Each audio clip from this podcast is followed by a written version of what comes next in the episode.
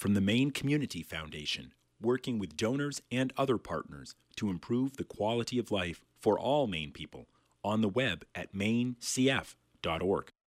The time's 10 o'clock, and you are tuned to WERU FM 89.9 Blue Hill, 99.9 Bangor, and streaming online at weru.org. Coastal Conversations with your host, Natalie Springle, is up next.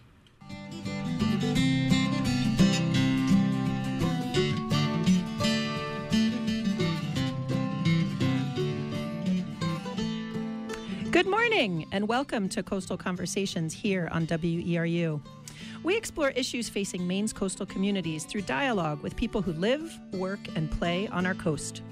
From fisheries to tourism, from energy to environment, from economy to ecology, we go beyond the social media sound bites, probing deeply into complex issues and solutions. Coastal Conversations is produced with help from the University of Maine Sea Grant Program, whose mission is to support Maine's coastal communities through research, outreach, and education. In partnership with the National Oceanic and Atmospheric Administration and the University of Maine, Maine Sea Grant brings marine science to Maine people.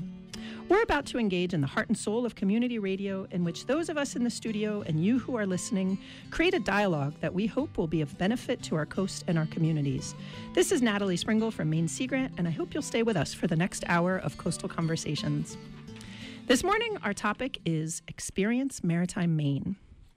Experience Maritime Maine is a partnership of all kinds of maritime related organizations, businesses, and coastal communities working together to promote and preserve our unique maritime cultural heritage and also through heritage tourism efforts. And we'll hear all about this initiative and also about Maine's maritime heritage in general and other related maritime heritage initiatives and film festivals and all kinds of interesting things that are going on related to our heritage.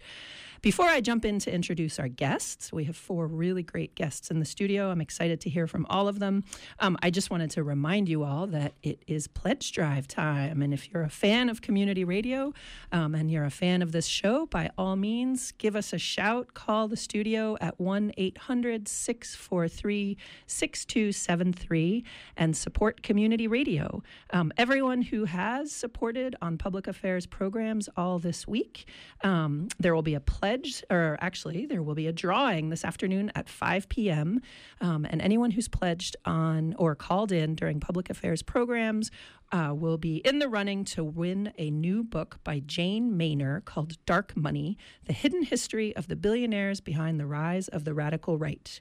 So if you're interested in that book, give a call to the station um, and uh, you'll be put into the running. So let's jump right into the program.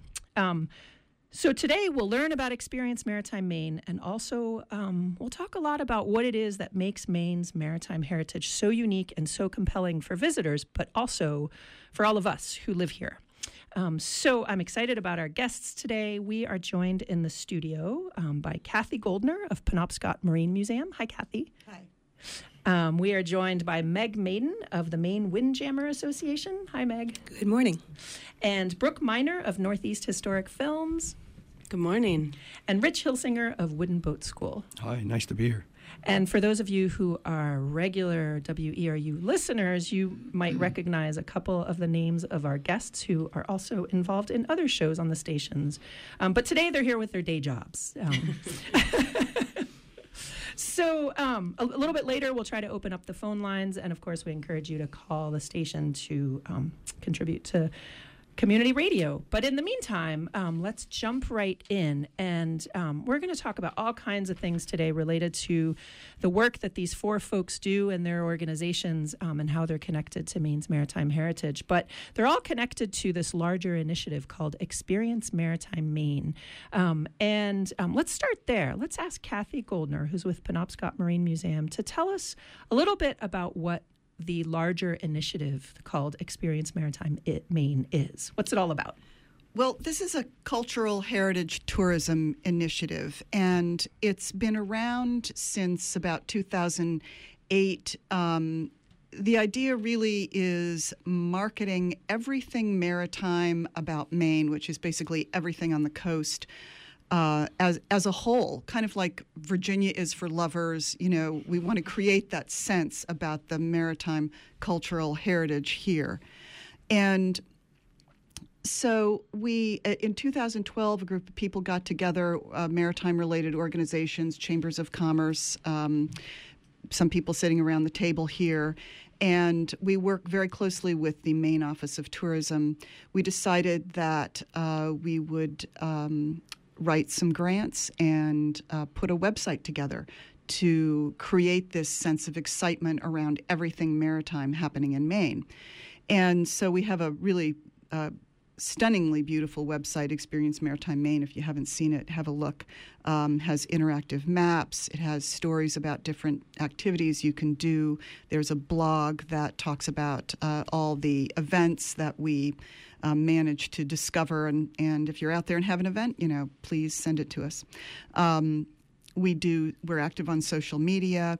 We um, just recently got a grant uh, from the Sewall Foundation to create um, audio podcasts. So we have we're going out to six communities, and um, we've hired a radio producer, um, Rob Rosenthal, who used to be with the Salt Institute in Portland, and uh, he has going out to these communities and basically collecting oral histories around what's going on.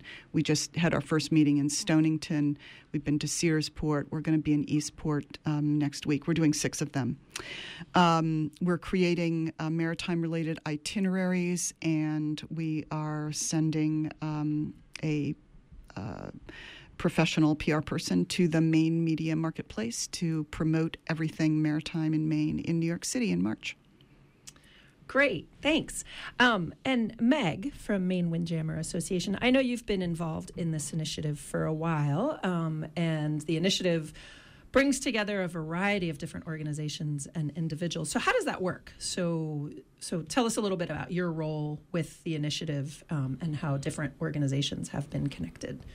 I've been part of the um, organization for a couple of years now, and as Kathy was saying, it uh, started out very loosely and uh, there's sort of a, a, small committee of people that have worked really hard to pull the website together, and that's um, come a, a, long way. We launched it uh, last year at the governor's uh, tourism conference, pretty much at that time, and we're trying to grow it, trying to get other organizations to um, you know get in touch. Um, there's there's a lot of room on there.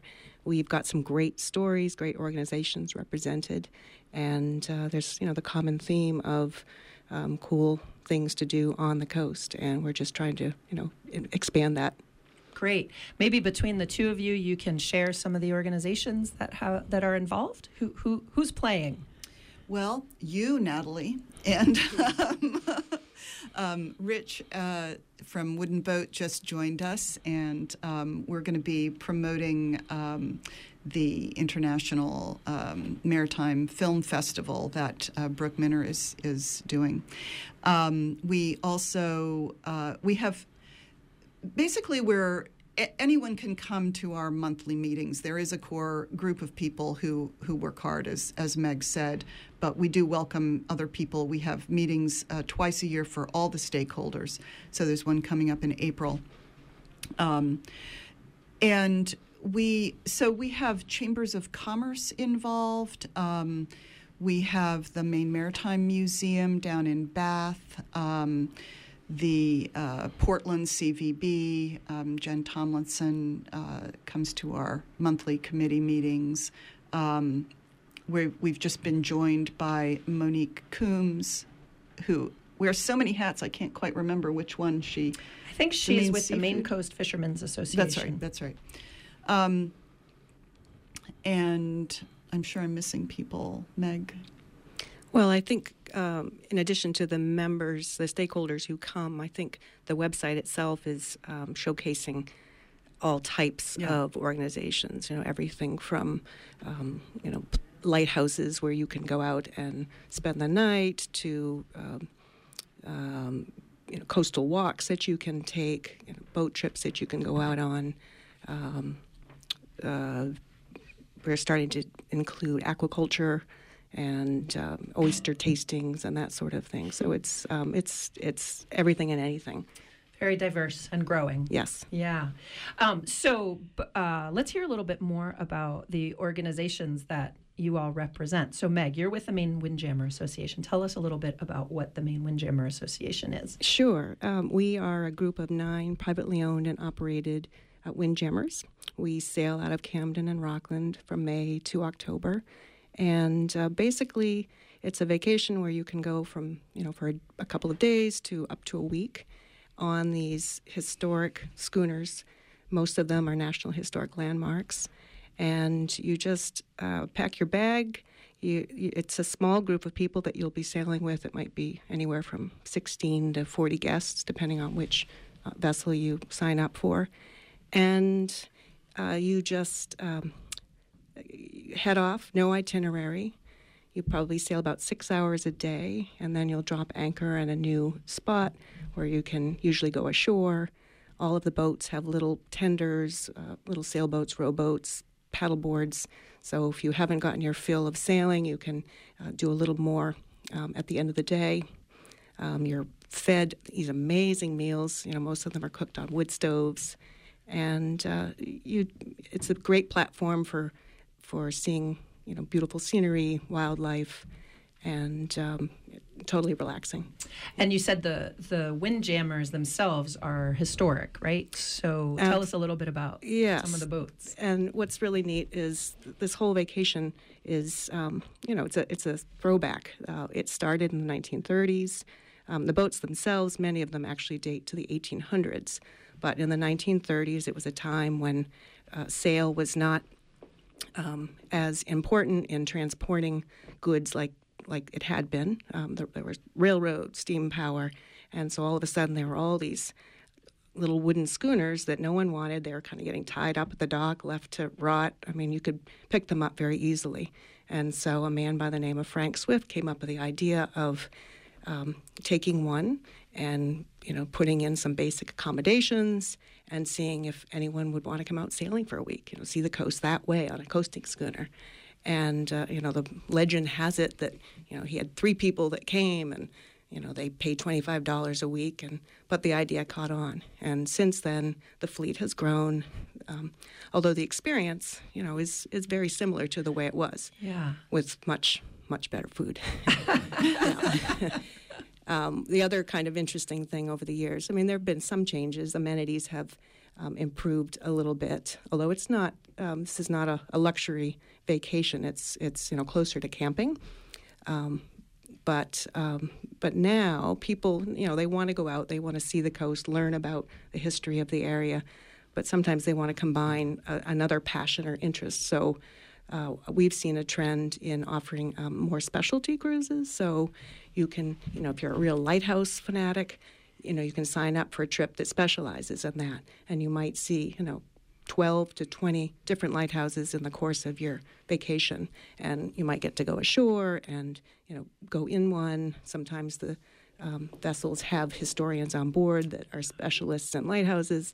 So there are all these um, really neat um, themes that people can um, can combine with their vacation. You know, it might be wine tasting. It might be um, maritime history. One of our boats has offered a maritime history course. Um, actually, one of them is tied in with wooden boat. There's a seamanship course that is part of their school that takes place on one of our windjammers, the Schooner Mary Day. So there's um, there's there's something for everyone. Great, great. And uh, we have in the studio with us Rich Hilsinger, who's with the Wooden Boat School. So tell us a little bit about the Wooden Boat School. Sure. And, and link it back to this seamanship class, which well, sounds really fun. Yeah. Well, one of the first things I'd like to say is this entity here, Experience Maritime Maine, is, is very cool. There's so much potential in it. And rather than all of us out there trying to do things individually as a group or whatever, now we have an opportunity to work together. Great. And uh, and to turn as many people on as we can about the heritages of this wonderful state, especially marine related. And Wooden Boat, the magazine that a lot of people are familiar with. We've been this is our 44th year, I think, 43rd, 44th year. Yeah, recognized around the world and in a lot of people's minds, it's the Bible of the wooden boat industry. Wooden Boat School is just uh, getting ready to uh, approach its 36th season. So uh, the, the school is, is, in a very real sense, uh, the pages of Wooden Boat magazine coming alive. And uh, We uh, operate from the middle of May until the early part of October, offering close to 100 hands on courses. That's an important part of it. It's, it's hands on education. Um, people from all over the world coming to take classes um, for a lot of different reasons, whether they want to get into the marine industry or whether they are curious and want to become an amateur boat builder or just a hobbyist, whatever. Learn how to sail, uh, blacksmithing, metalworking, watercolors, photography, you name it. We've probably tried to offer it as long as there's a connection with the marine world.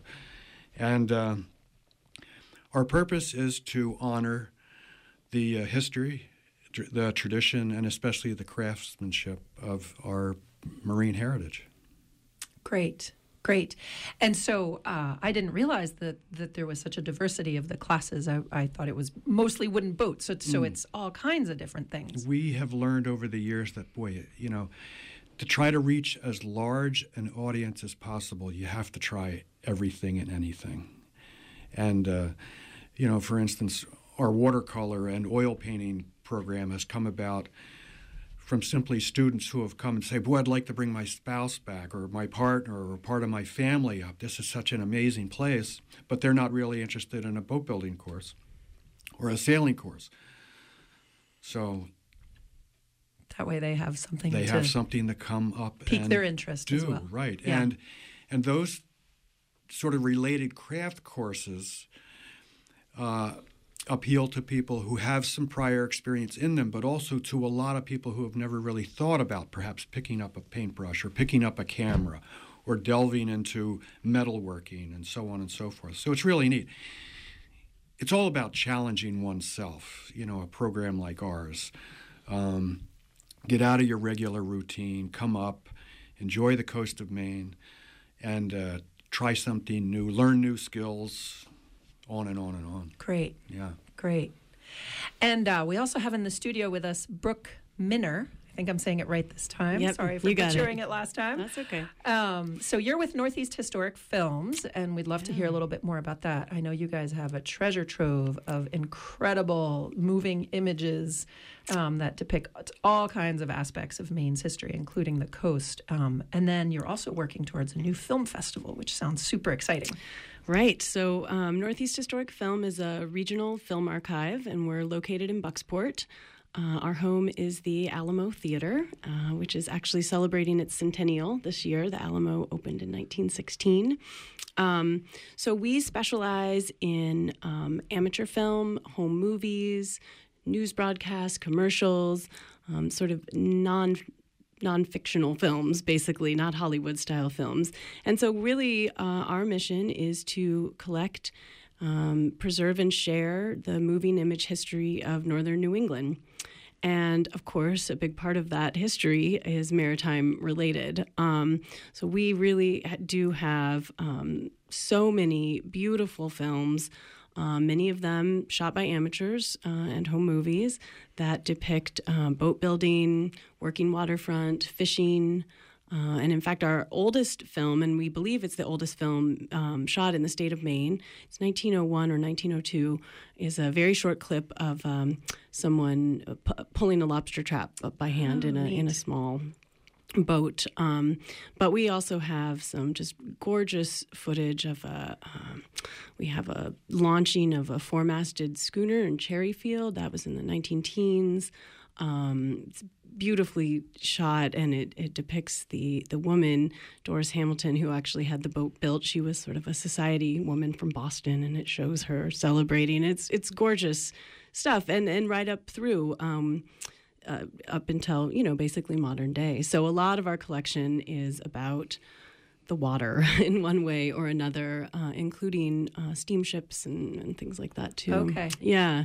And how um, uh, can people see the films, see the collections? Yeah, so a lot of our collection and, and more every week uh, is available at our website, which is Oh, oldfilm.org. And you can search by subject or place, uh, just as you would a, a library catalog. Um, we also have produced over the years several um, films from our collection that are available uh, for purchase on our website or just by coming into our office, uh, which people do all the time, which is great. And then, of course, we show footage uh, all over the place. Um, I do lots of talks at uh, historical societies, museums, uh, libraries, wherever, and groups also come to Northeast Historic Film and um, you know have tours and then see some of our stuff in the in the theater. So. And uh, are you still collecting film that people are collecting every day, filming today? Every okay. day, yeah. Great. So Great. we're collecting. Um, a lot of what we do is uh, transfer people's home movies to a digital format. So lots of people have home movies either on film or even VHS that they can no longer play. So they bring them in, we will transfer them to digital, and many times uh, at that point, they'll donate the film or video to us to become part of our archive because they don't have a way to play it anymore. And now they can watch it on a DVD or on their computer. So our collection grows that way all the time. Um, we have accepted some um, video that was made in digital format. Uh, that's kind of the that's what's next. Obviously, yeah. for us, everybody is making movies all the time on their phone, and um, you know, again, our mission is really to uh, collect and share amateur film from northern New England. So that means you know your home movies that you made on your iPhone at Christmas uh, will someday be historically significant. And Northeast Historic Film was really uh, kind of ahead of its time in recognizing the scholarly uh, and artistic value of amateur film and home movies uh, at a time when people didn't really think about saving them. Now it's kind of um, kind of a thing. And there are regional archives like us all around the country, and many of them are actually modeled on Northeast Historic Film. Um, so yeah, it's a very exciting organization, and it's it's very cool. And uh, we are working with Wooden Boat Publications to launch um, the International Maritime Film Festival. We're very excited about it. This will be our first year. And uh, the festival weekend is September 30th through October 2nd this fall. Uh, so it'll be three days of uh, watching documentary films that are coming in all the time. Um, and, you know, you can, we'll be uh, choosing winners. There's a couple different categories, and we have a website, maritimefilmfestival.com, where people can learn more. Um, but the festival weekend in addition to the contemporary documentary films that we'll screen, we will also mix it up with archival footage from our collection that has a maritime theme. Um, so it's kind of a mixture of both. And then uh, on Saturday night of the festival weekend, we're actually going to bus participants down to Brooklin, down to the Wooden Boat campus, and uh, do you know lobsters on the shore and um, so it's going to be a fantastic weekend. Uh, we're really excited about it.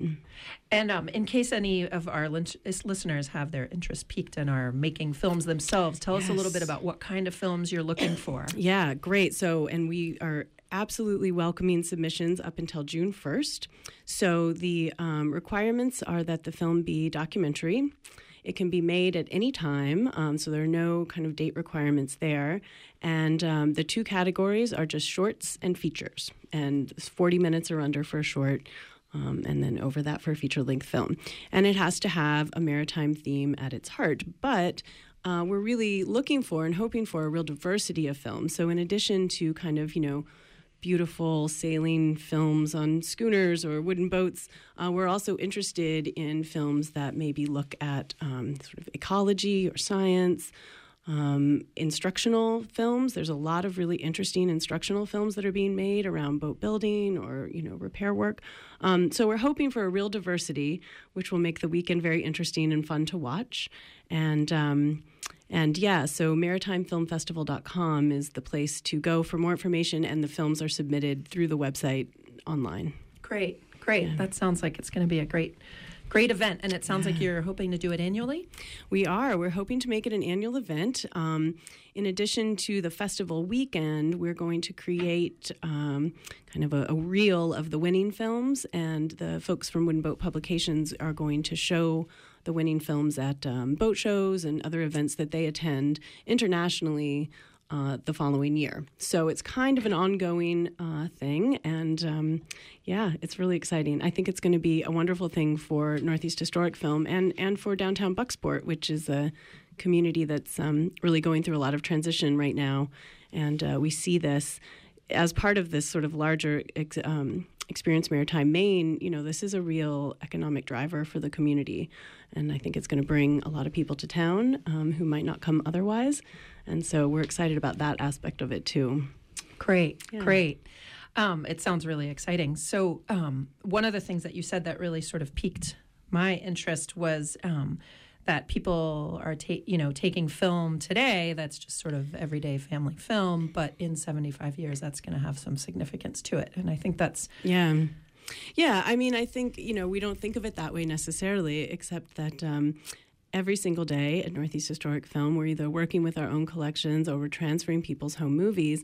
And there's such a wealth of information contained there. Um, you can study architecture, you could look at fashion, you could look at family dynamics, uh, on and on. Um, in fact, we just did a kind of interesting project. Down East Magazine was did a story about the Maine accent and the changing Maine accent, and so they used our films to look at that over the years. Um, so yeah, there's a wealth of information, and and if you're not um, saving your films and backing them up, you should be, because not only will you want them someday, but so will uh, scholars and researchers. And so um, we have uh, a three-story film vault. It's enormous. We have over 10 million feet of film. So our collection is is vast, and you know it's not all maritime related, but really a lot of it is. Um, one of the interesting things about older home movies that I had not thought about really until I started uh, working at Northeast Historic Film is that um, to make home movies in the 19 teens, 20s, uh, it was a somewhat expensive hobby, you know. So a lot of the films were made by people who were wealthy, and on the coast of Maine, that means a lot of them sailed and had boats. so there's this kind of natural overlap there, um, just because of the technology itself. It wasn't easily accessible to most people. So fascinating. Uh, you know, um, Natalie, one of the, I think, most obvious things about uh, what we're all involved with is history, and it's that's essential, you know, and and uh, I think it, we're all at this sitting at this table. We're, we're all sort of a similar age, and as we get older, one recognizes just how important history is, and. Uh, um, whether it has to do with fishing or whether it has to do with boat building or whether it has to do with fashion or whatever it is, you know, it's really cool to uh, to enlighten people. Whether you're doing your own genealogy, your family tree, or whether you're uh, finding out more about the roots of, of your what your how you're employed and things like that, and for all of us here with all the various things we do, and so many other people in the state of Maine, the historical connections are just fascinating just to follow. And, and again, as I mentioned earlier, and we all sort of did, all the connections, you know, the fishing fleet to the boat building fleet, to, you know, everything else to recreational sailing, to people coming from away up to Maine for countless years, you know, to enjoy what this state has always had to offer. It's just really, really neat to just see the historical perspective.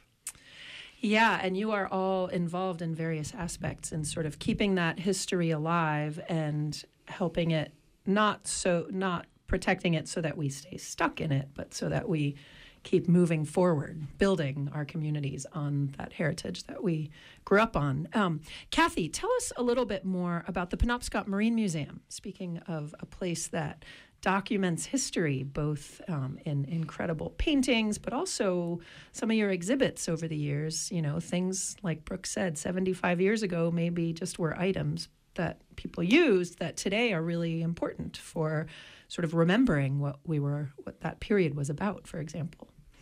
Yes, actually, because we are in a transition away from traditional technology to technologies that require um, the grid and fossil fuel and electricity, whereas um, it's nice not to lose a sense of what those technologies were and um, to keep them alive.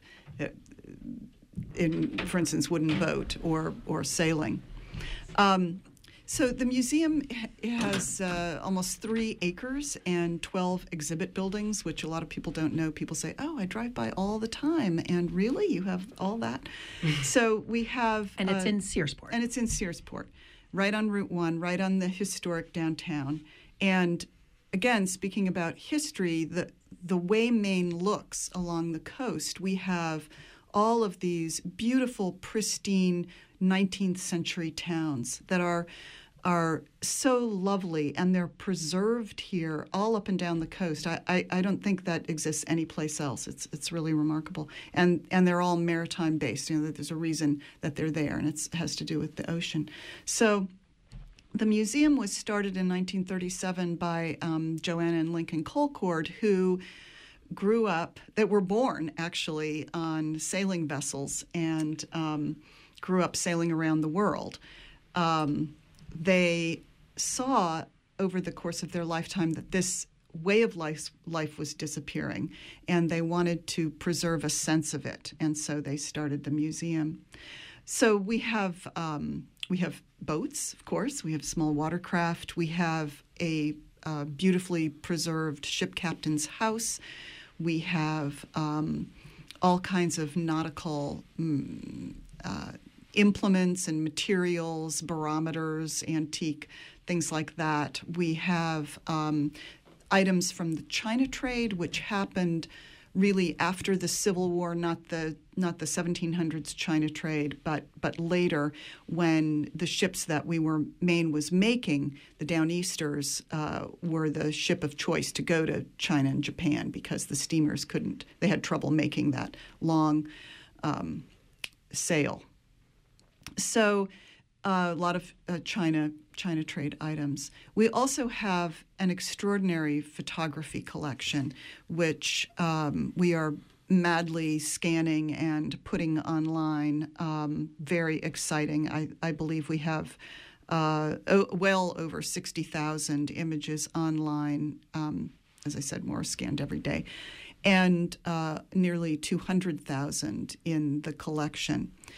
So that's an amazing resource um, for researchers as well as just average people who can go to our website and click on their their town or their last name and see what we have relating to to them. Um, I, I, just have to tell you about my favorite object in the museum, which is a Great. smelt scow, and it is um, 30 feet long. It was built in 1934 in Winterport, specifically for um, fishing for smelt on the Penobscot River. And um, it's just an amazing object. Um, I'm sure there's not one anywhere else in any museum. So um, it and it's it's beautiful. It's a beautiful folk object, 30 feet long, and it's made with the knees of those uh, hackmatack trees. Oh, wow. Yeah, it's really extraordinary. Rich, you might have your next class coming up. um, if you're just tu- tuning in, um, you are listening to Coastal Conversations here on WERU Community Radio, and our topic today is Maine's maritime heritage um, and Experience Maritime Maine, a sort of new initiative that focuses on the maritime heritage. We're going to take a short break for just a minute um, and encourage you all, listeners, to um, call the station and get involved in the pledge drive. 1 800 643 6273. That's the number to give us a call. I'm Amy Brown here with Matt Murphy with some numbers for you. Yes. Besides uh, that one. Our totals right now, we're going for $14,000 this week, and we have 11566 And if my math is correct, that leaves us 2,434 to go by 10 wow. o'clock on tomorrow morning after the coffee house. And we can do it, you can do it. Our goal for new members, 49, I'm sorry, 100. We have 49 so far with 51 to go. That's um, great. And we'd love to have that number boost up. But so it's we can do it. You can do it out there to get that you know, roughly twenty five hundred dollars to uh, finish the finish the pledge drive on a strong note. And you can do that by calling one 643 6273 1 800 643 6273 or online at weru.org. And Amy, I just wanted to say how what more appropriate subject is there for community radio, local community radio, than this? Right, and and I've been saying this all week, but the people who put on who the producers of these local news and public affairs programs do so much work. And the hour that they're on the air just represents the tip of the iceberg for the work that they put into it. So it's really important that you show your support. 1 800 643 6273. Make a pledge. Let Natalie Springuel, who hosts Coastal Conversations, and all of the other hosts of our public affairs shows know that you're out there. And I just wanted to tell you a few of the things that she's covered just in the last few months here on Coastal Conversations. In January, the topic was Where Have All the Shrimp Gone? Back in December. Uh, Maine seafood traditions. What's the role of seafood in Maine's holiday traditions? Uh, talked about the Maine sardine drop. In November, it was Maine scallops, what makes them so great. In October, marine debris and microplastic pollution in our oceans in September, phen- phenology and citizen science. How can phenology, the tracking of seasonal changes with plants and animals in our community, help inform climate change research?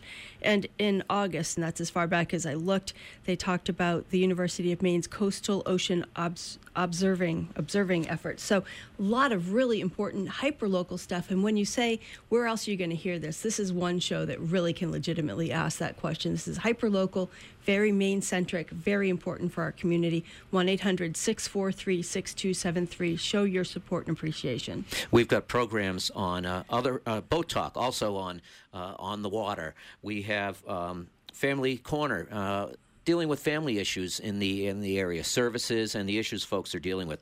Wabanaki Windows, uh, and also uh, uh, Maine Arts Alive, dealing with so many issues that are Maine focused. Your support is really, really essential to keep this programming going. 1 800 643 6273. And we're going to go back into the program. Natalie, I think it looks like may have a person or two to thank, but we want to keep those phone lines lit up.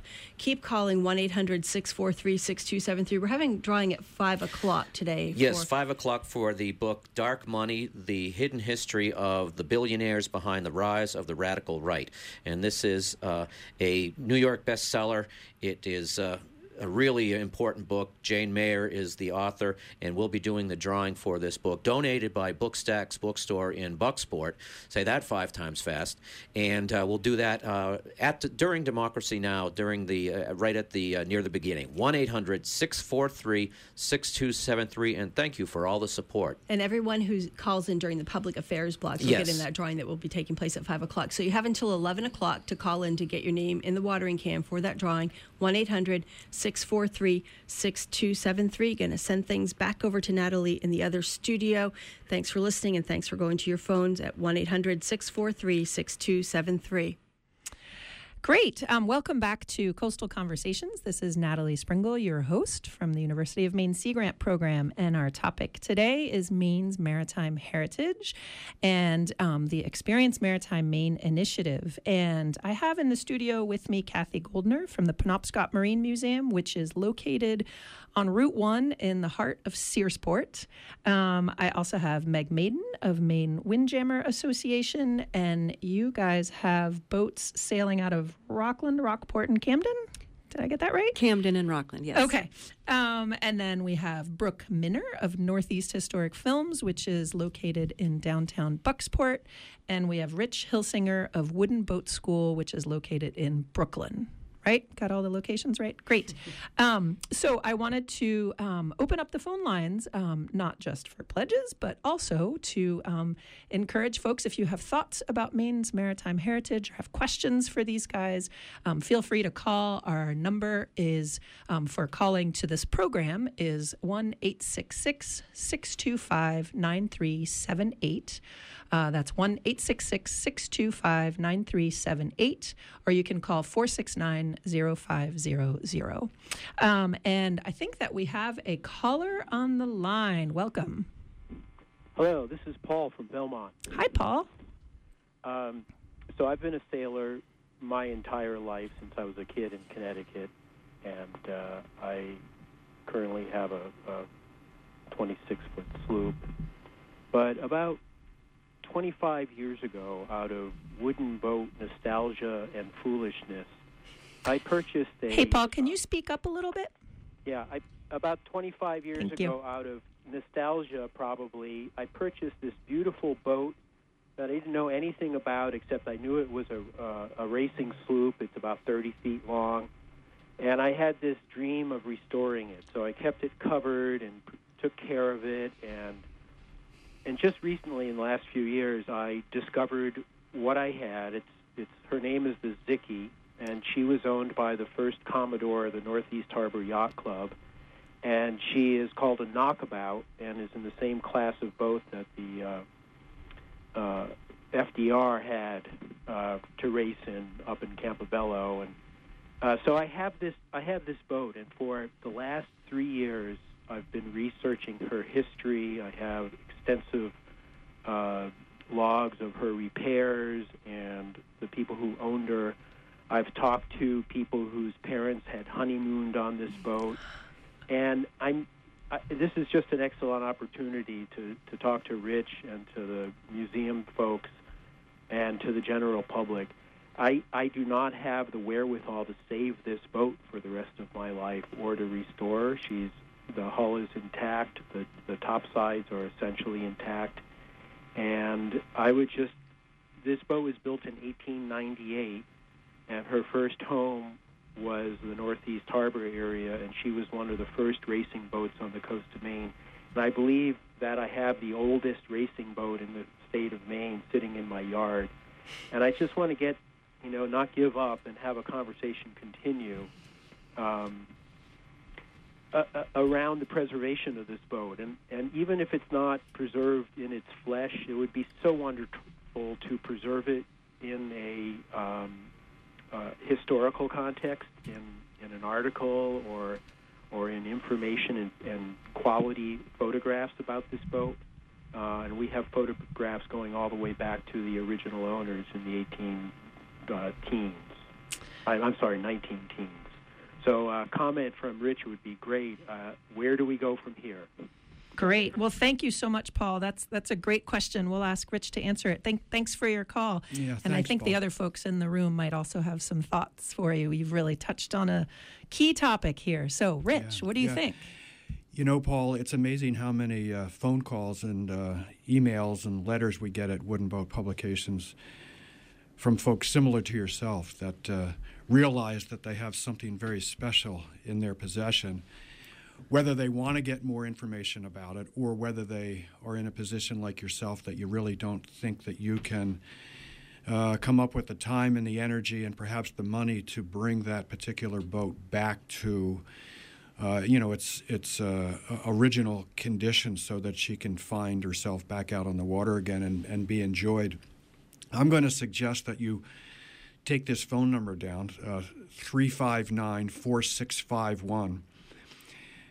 Uh, One of the wonderful things that we have over at Wooden Boat Publications is an incredible research library. And, and you want to speak with Pat Lown, L O W N, who heads up our research department. Pat would be uh, very enthusiastic uh, uh, about what you have and uh, might be able to provide more information to you about the vessel um, in regards to how you would go about to uh, complete the restoration, the repairs, whatever. That's a whole nother subject. We do courses at the school on uh, repair and restorations. We've done a number of vessels over the years.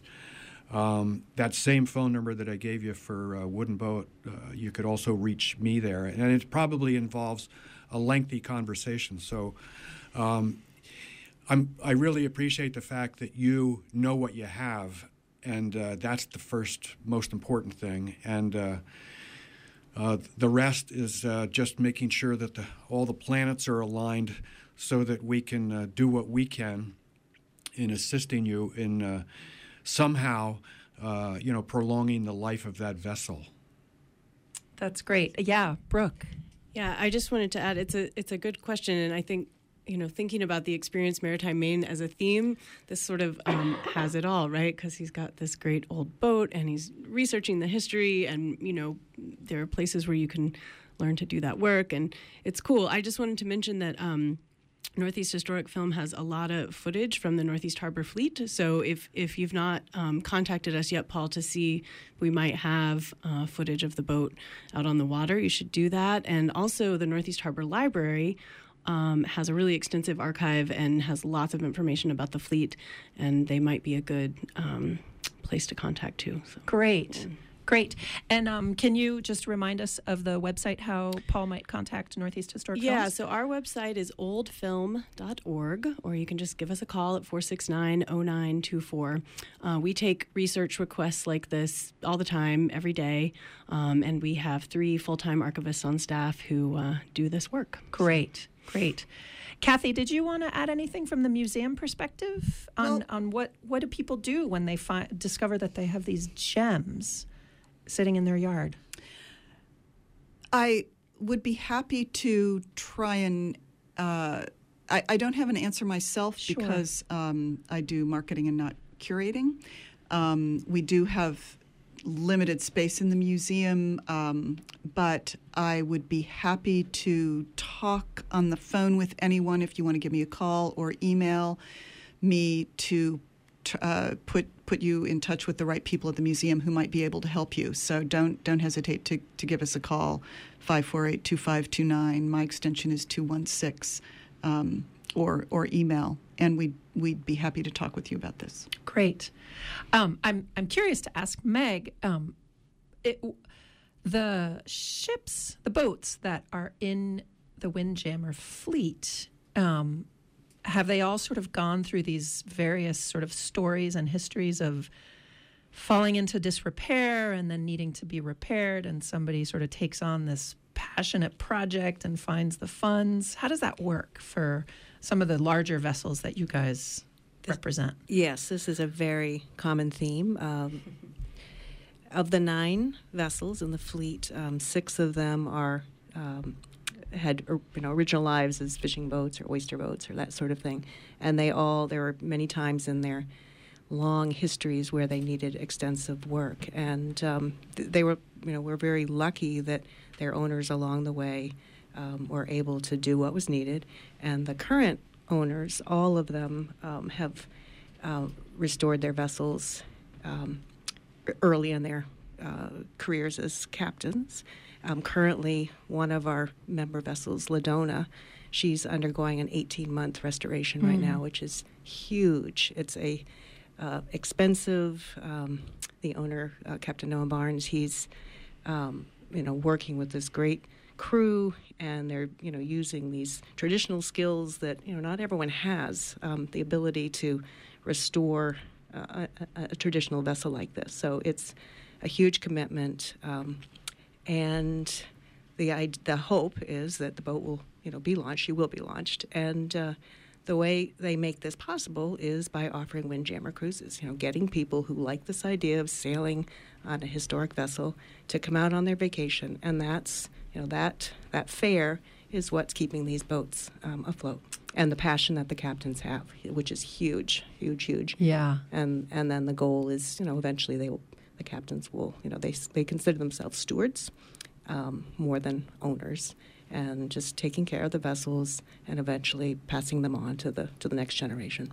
So it doesn't exist anywhere else in the world. This kind of windjammer fleet. This, not not yeah, like this. It, it just doesn't. This, this is it. Maine has it. Wow. Wow. Um, it sounds like we have gotten someone who called in and pledged, and I just wanted to say thanks to Sid from Appleton who made an additional gift. Great to hear from you, Sid. Thanks for your gift. Um, and so I've sort of uh, maybe this is a slightly more challenging question. Um, Meg, you were just talking about sort of one of the ways that um, the Windjammer fleet is able to fund the preservation of these boats is through the fees that people pay to come on the boat. And so this is kind of a larger tourism question. So I know that that one of the um, m- sort of mission points of Experience Maritime Maine and a lot of the work that you all do has to do with um, sort of this preserving maritime heritage through tourism. And so help us tease that out because I think sometimes tourism is sort of viewed um, with um, potentially there might be a little bit of angst around tourism in terms of what it defines. Does it, you know, how does it contribute? How, how does it I'll ask it, I'll make it simple. How does tourism contribute to the preservation of our maritime heritage? Let's sort of just sort of think about that a little bit. Does anyone have any thoughts about that? And I ask it because sometimes um, people have a fear of tourism because it might bring sprawl, it might bring sort of Disney World kind of types of tourism, which is clearly not what you guys are about. So, what's the connection? Yeah. Uh, I think authenticity is really important. Um, what we've, oh, I think what we all know, but we are also um, told by the Maine Office of Tourism is that people come to Maine more and more because they want an authentic experience. And um, that is wonderful because we have so much of that. I mean, yes, there are people who want to, you know, just come and see these, you know, beautiful sites, but then you have this opportunity to actually go and you know do something um, you know really experience them whether it's for an hour or a day or a week. And you can you know not only just look at that pretty lighthouse off in the distance you can you know go inside it and learn about it. Or you can uh, you know go out on a fishing boat and you know try hauling a trap and see what that's like. So this idea of authenticity and experience and tourism, uh, it all goes together, and it I think it benefits everyone. I think it's you know we're getting we, we're not anything like that Disneyland kind of experience. I think. Yeah. Yeah, they. Uh, I've I've spent a fair bit of time in Newfoundland, and their big marketing. Um, they have huge, gorgeous posters of of the Newfoundland sea and waterfront, and little fishing villages, and then the outports. And then one their current sort of marketing logo is Newfoundland and Labrador, it's not Disney World, which I just thought was sort of interesting. Does anyone else? Yeah, Rich, do you have some thoughts on that? Yeah, um, you know, it's it's it's interesting what a lot of us are involved in. Uh, we we really don't have to push it too hard. You know, Maine itself. Uh, the natural beauty of Maine and, and lifestyles and the, and again going back to the history of the of the entire state those things are a natural draw to people. And uh, there's a lot of folks who live out there in an environment where, boy, it is fast.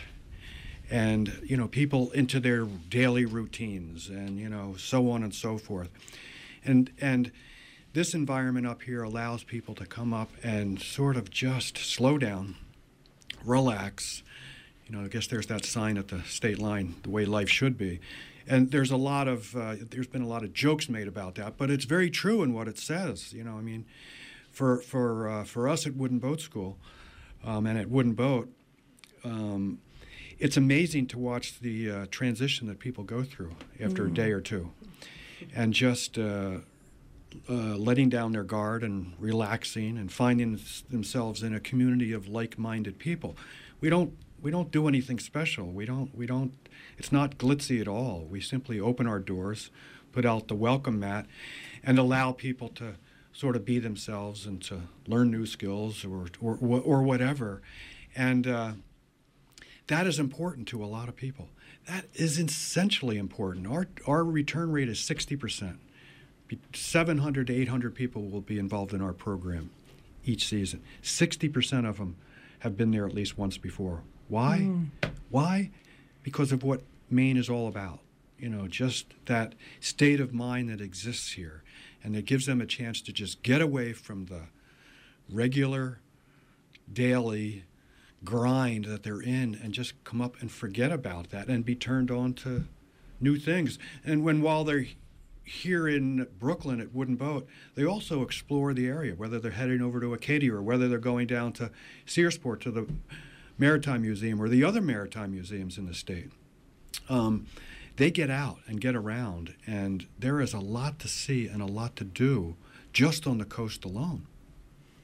And when they get out and get around, they're spending money in all of our various coastal communities. And sure, yeah. you know they they they incorporate themselves into what's going on and what and part of what the state is.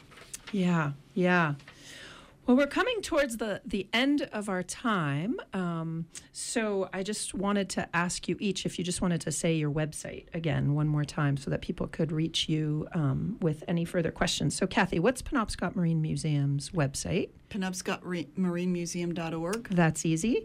And then the Experience Maritime Maine. ExperienceMaritimeMaine.org. Great. And Rich? We have a couple of them. It's uh, woodenboat.com and also thewoodenboatschool.com. Okay, great. And Brooke?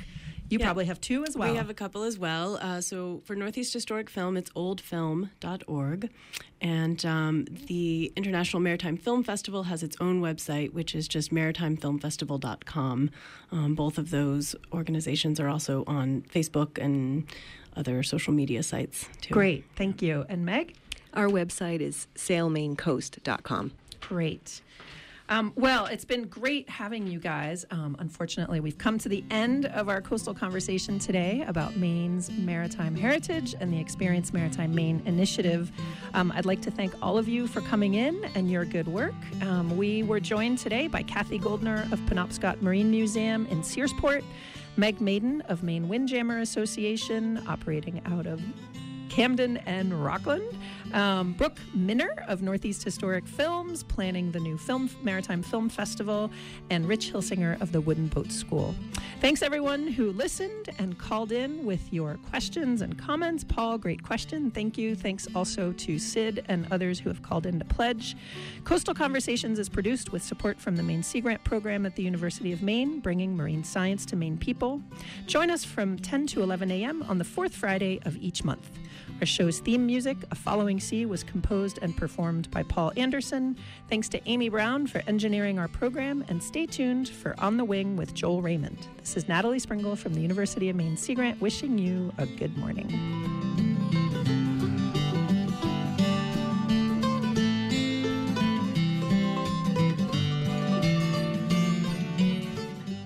Support for WERU comes from our listeners and from the Penobscot Marine Museum in Searsport,